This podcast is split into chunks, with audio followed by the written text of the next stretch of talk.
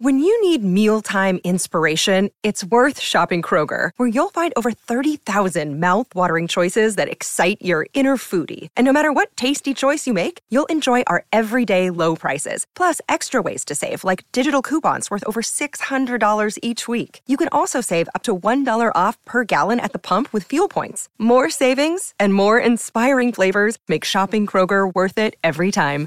Kroger, fresh for everyone. Fuel restrictions apply. Hi, I'm Alex Elle, and I write books for a living.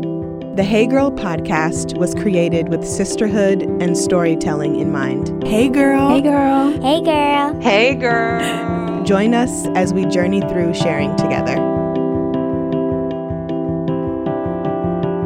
Hey, Didier. Hey, girl. I love that you said that to me. That's amazing. How are you doing? Just, I just I couldn't resist. I couldn't resist. I'm doing well. I'm doing beautifully. Thank you. It's been a really lovely day so far. I'm sipping on my tea and just happy to be here with you. Oh my goodness, I love that. So it's such an honor to have you on the show. I don't normally have men on the show, but when I do have men on the show, they are bomb and just Mm. awesome. So I cannot wait to speak with you and learn from you and share this space. So before we get started, why don't you let the Hey Girl listeners know who you are and what you do? Alex, I'm honored. I'm honored that you invited me, just given the unusual nature of having men on. And um, yeah, it's I feel super grateful just to share this space with you and to learn with you. So I am Didier, Didier Sylvain. I am a leadership trainer, life alignment coach. Um, I am based in Los Angeles. Um, my life's calling, life's mission is to create and hold transformative learning space for people to step into their power and give their gifts to this world. That's what lights me up. And every day I get to journey with folks back home to the truth of who they are. And it's a real honor and blessing to get to do this work. To the truth of who they are. Mm. Are we about that? Like, I, I think that's what we're about. Like, we certainly that's what I experienced from you, just in your in your guidance and your teachings and your meditations and your writings. I think we're up to something similar. That for many of us, it seems that there's a ongoing journey that we make continually from a story of who we are to a truth of who we are. Mm. Not to say that the stories that we've developed or internalized from systems of oppression or past experience or trauma or just life, not to say that those stories are bad.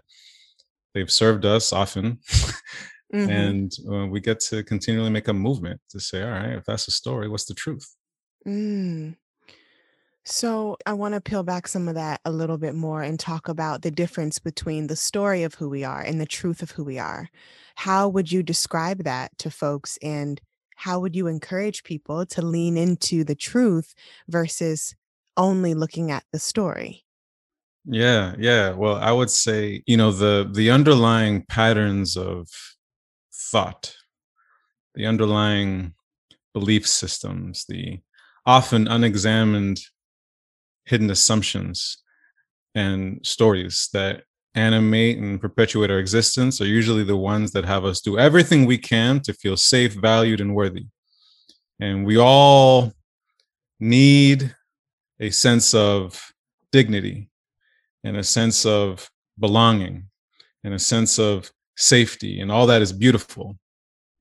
And we all get to continually discern all right, like in terms of my worldview, in terms of my sense of reality, like what is it that I'm experiencing that actually is coming from a less than conscious need, an egoic need, really. And I say egoic, meaning, you know, talking about the ego, and, and what actually is coming Mhm. from spirit, what actually is is a sense of not some way of being because I need to feel safe or worthy or value but actually what rises above when I get to look at, examine, and maybe relax my attachments to those less than conscious tendencies. What rises above?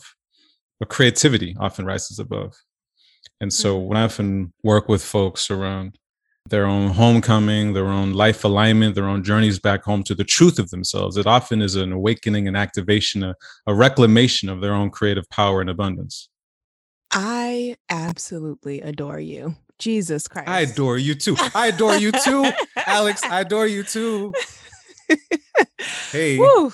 Oh my gosh, that is like just the truth. And I do wonder, as your work in being a life alignment coach, which, first of all, that title is just everything, what fears often come up for folks, and how do you nudge them to get a little bit more curious, or as I say, befriend the fear that comes up Mm. with discovering the truth of the self, right? Because it's easy to turn away.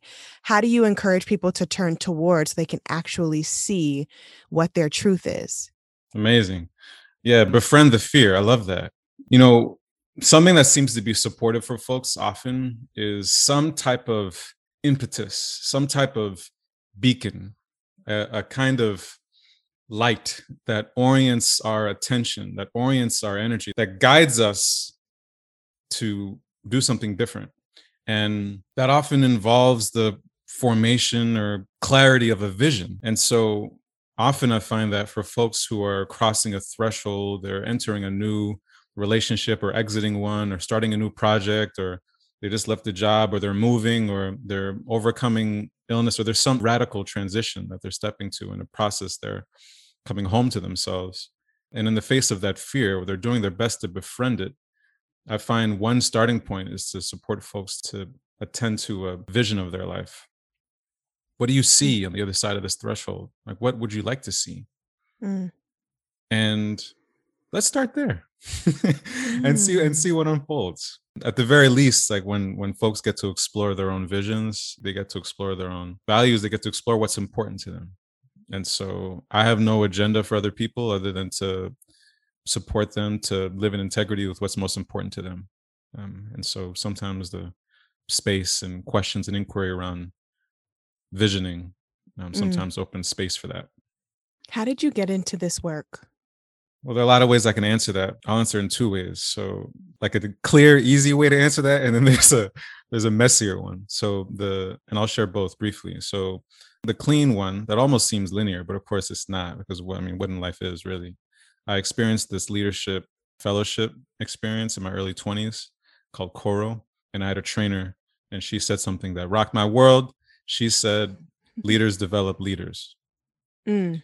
and for some reason that just activated some synapses is that a word it just activated something in my brain i was just like that's what's up. Yes Mm. leaders develop leaders. I'm about that. What?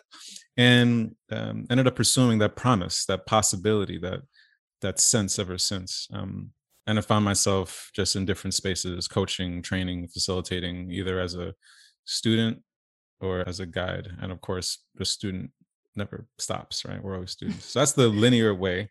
The the messier way is about five years ago i experienced a radical betrayal in my life a radical betrayal from from a sense of kin and my Mm. world just completely crumbled and i felt completely lost and disoriented and in that moment i uh, found the medicine of community um, i was found by the medicine of writing of drumming of i basically did my best to grab every single modality creative healing modality to support me in that moment of incredible loss i don't know what people call call you know people talk about rock bottom people talk about dark night of the soul like whatever.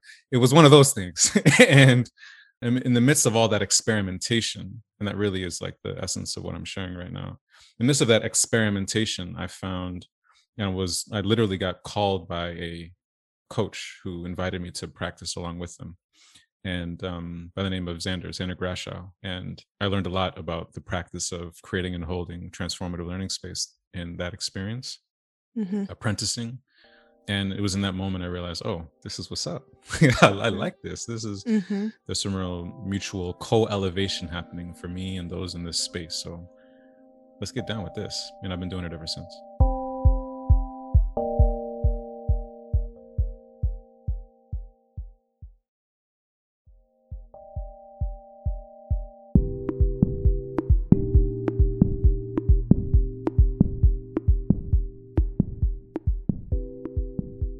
That's awesome.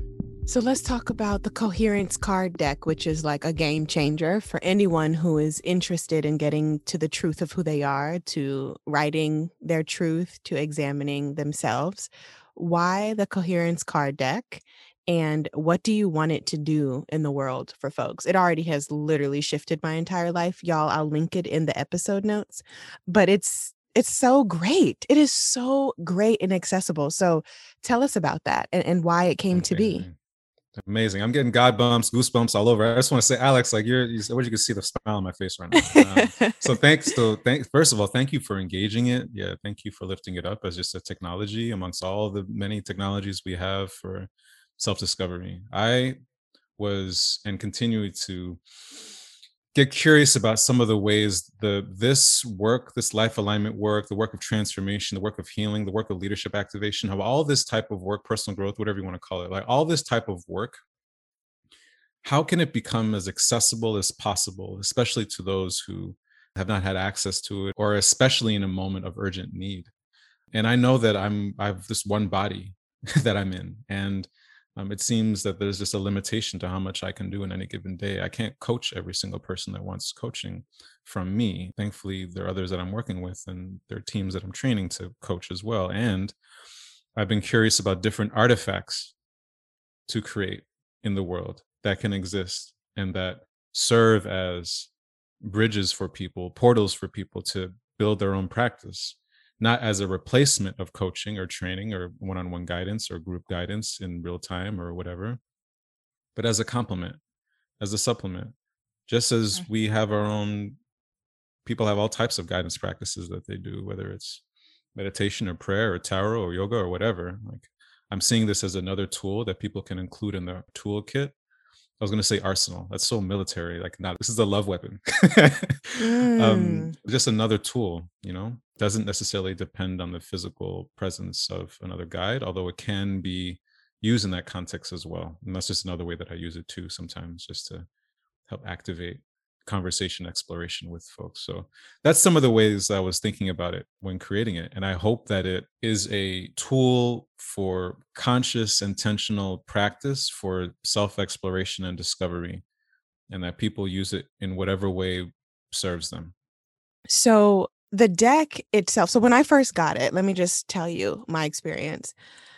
When I first got the deck, I was so enamored by how accessible it was. Mm. A lot of people get really like overcomplicate things.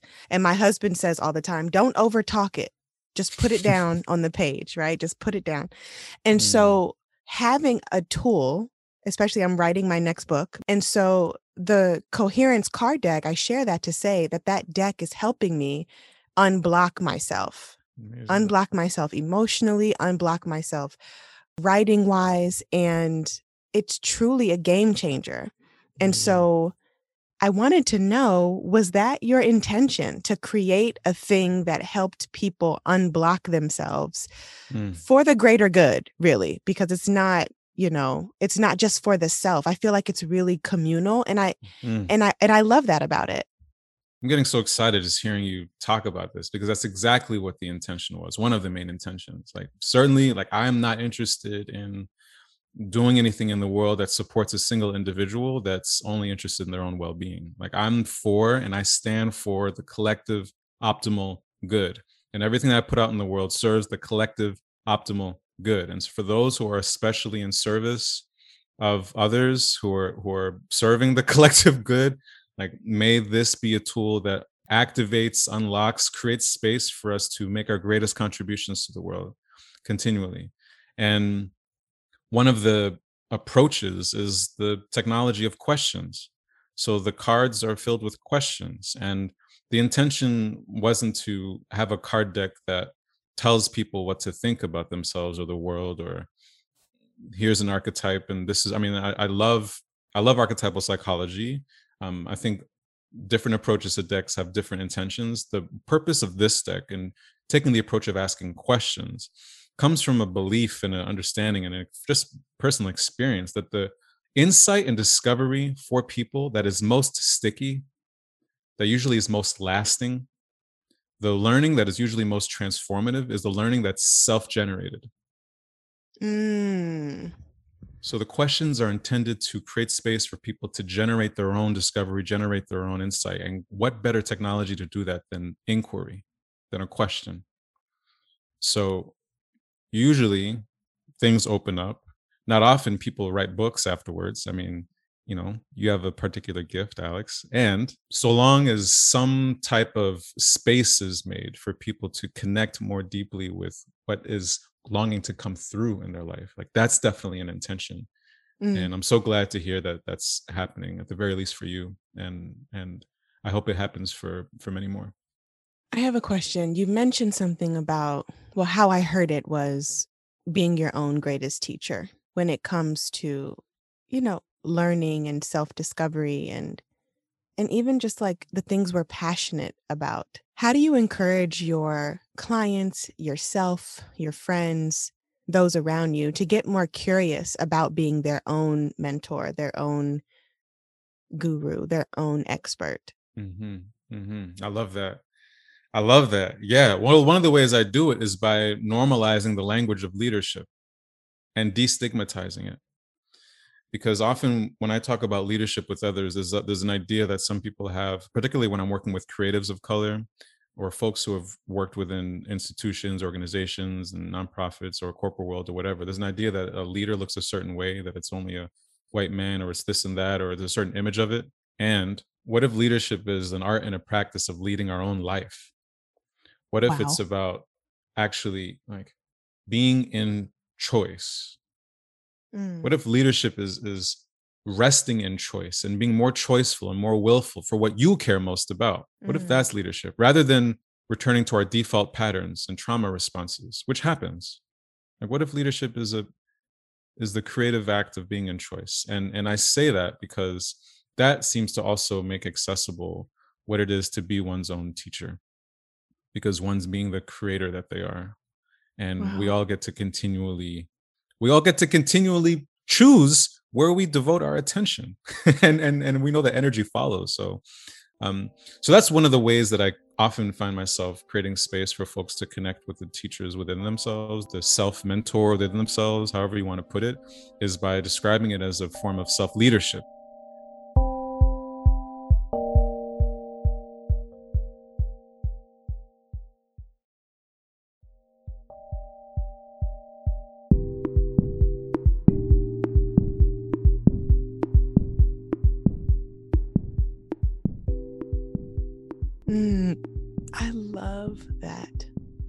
leadership. yeah what, what what about that resonate I think it nods to, I think it nods to this validation that I feel like I need sometimes around my work. Sometimes I feel really underqualified to be doing the work that I do. I don't count life experience as to expertise, if that makes Mm, sense. mm, And I know that I I should, but society teaches us that if you don't have a PhD, if you're not a researcher, if you're not formally educated, then you have nothing. And I mm, know that that is really built around white supremacy. I know that that is built around quieting mm, folks. I also do appreciate, you know, the traditional path to and through education, but I wish there was more of a balance, especially for Black folks and Indigenous folks mm, and Brown folks, because our people have been educators since forever, right? And mhm, have been self leading since forever. And so, something that I'm trying to unlearn is negative self talk around not having enough of the quote unquote right education to be teaching writing to heal, to be um, teaching moving meditation. Even with my certificates and all this, it's just like, is that enough? And mm, hearing you say self leadership really just kind of nods to the path I'm on of exploring what it's like to use my lived experience as the pathway to helping others create their own inner wisdom mm. and like listening to themselves and trusting ourselves. That's really what self leadership is. It's a relationship with self trust to me. Mm. I'm so glad I asked you that question Alex, um, wow. Yes. Yes. I'm not sure. I, I don't know how aware you are of how radical and important everything you just said is. But to to speak to the, you know, we in recent times there's been more and more conversations in wellness spaces and social justice spaces, the language of decolonization. Mhm. And if we're interested in surrendering and healing from the oppressive structures and stories we've internalized, Mhm. that we get to, among other things, look at how we define knowledge and um, what Wow. is credible and what is not. And what if the body is itself a PhD carrying wisdom keeper? what if Wow. our blood, our bones, like we, like what, wherever we have a capacity to access indigenous forms of wisdom, ancient forms of wisdom, personal lived forms of wisdom, whatever it is, like may we completely shatter the gatekeepers of what is credible so that we allow each of us to connect with the knowledge and wisdom and medicine that each of us have been given, have inherited, have learned. We need all the medicine we can get. Any gatekeeper um, or any social norm or any cultural practice that shuts out the forms of wisdom that long to come through us, through our creative practice, through our exis- existence, like that's got to go.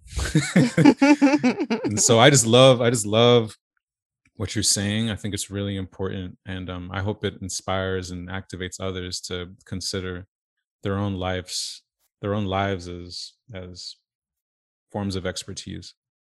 Mm, I love that. Thank you. Thank you for asking me that question. I'll probably be pondering it for quite some time. Y'all heard it here first. It'll be you know the next Alex's next next book. You know, Recl- reclaiming the expertise of your life. Listen, hey, that might have to be it. So, as we start to wrap up our conversation, I'm curious to know what you would tell your younger self if you were mentoring him. How would you guide him and lead him closer to himself?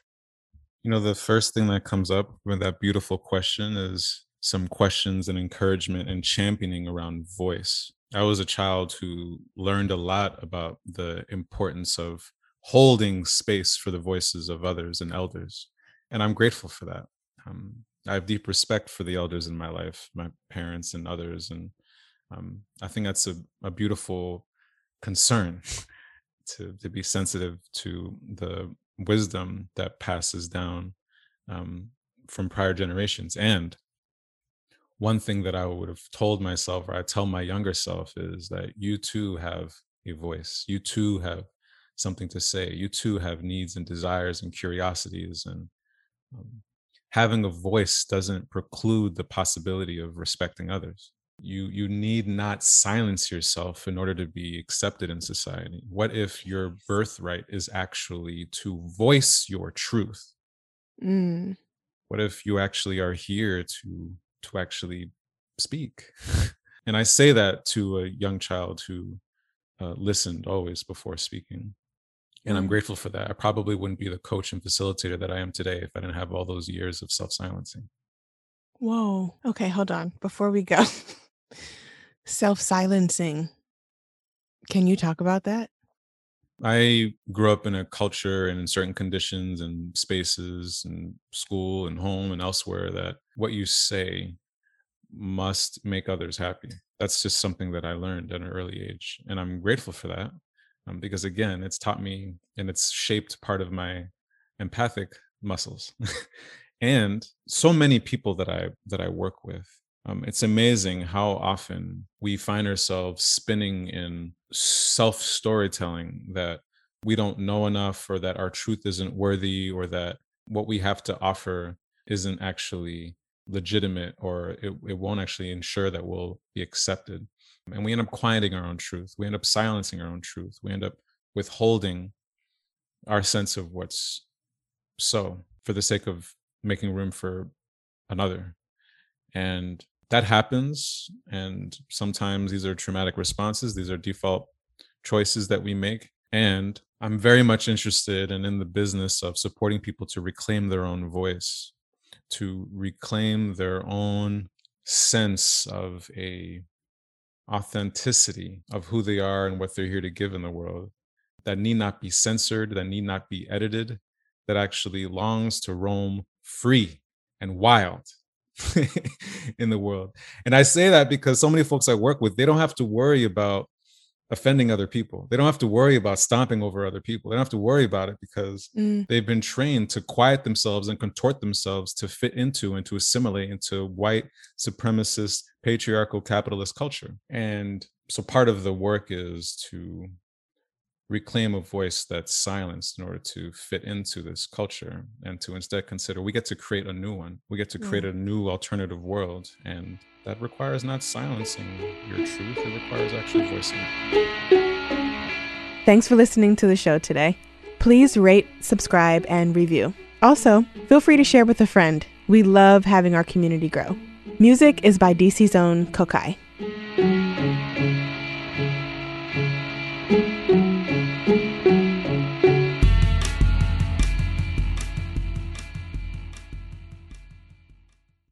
Hey Girl podcast is produced by Wayne Bertram and me, Alex Elle.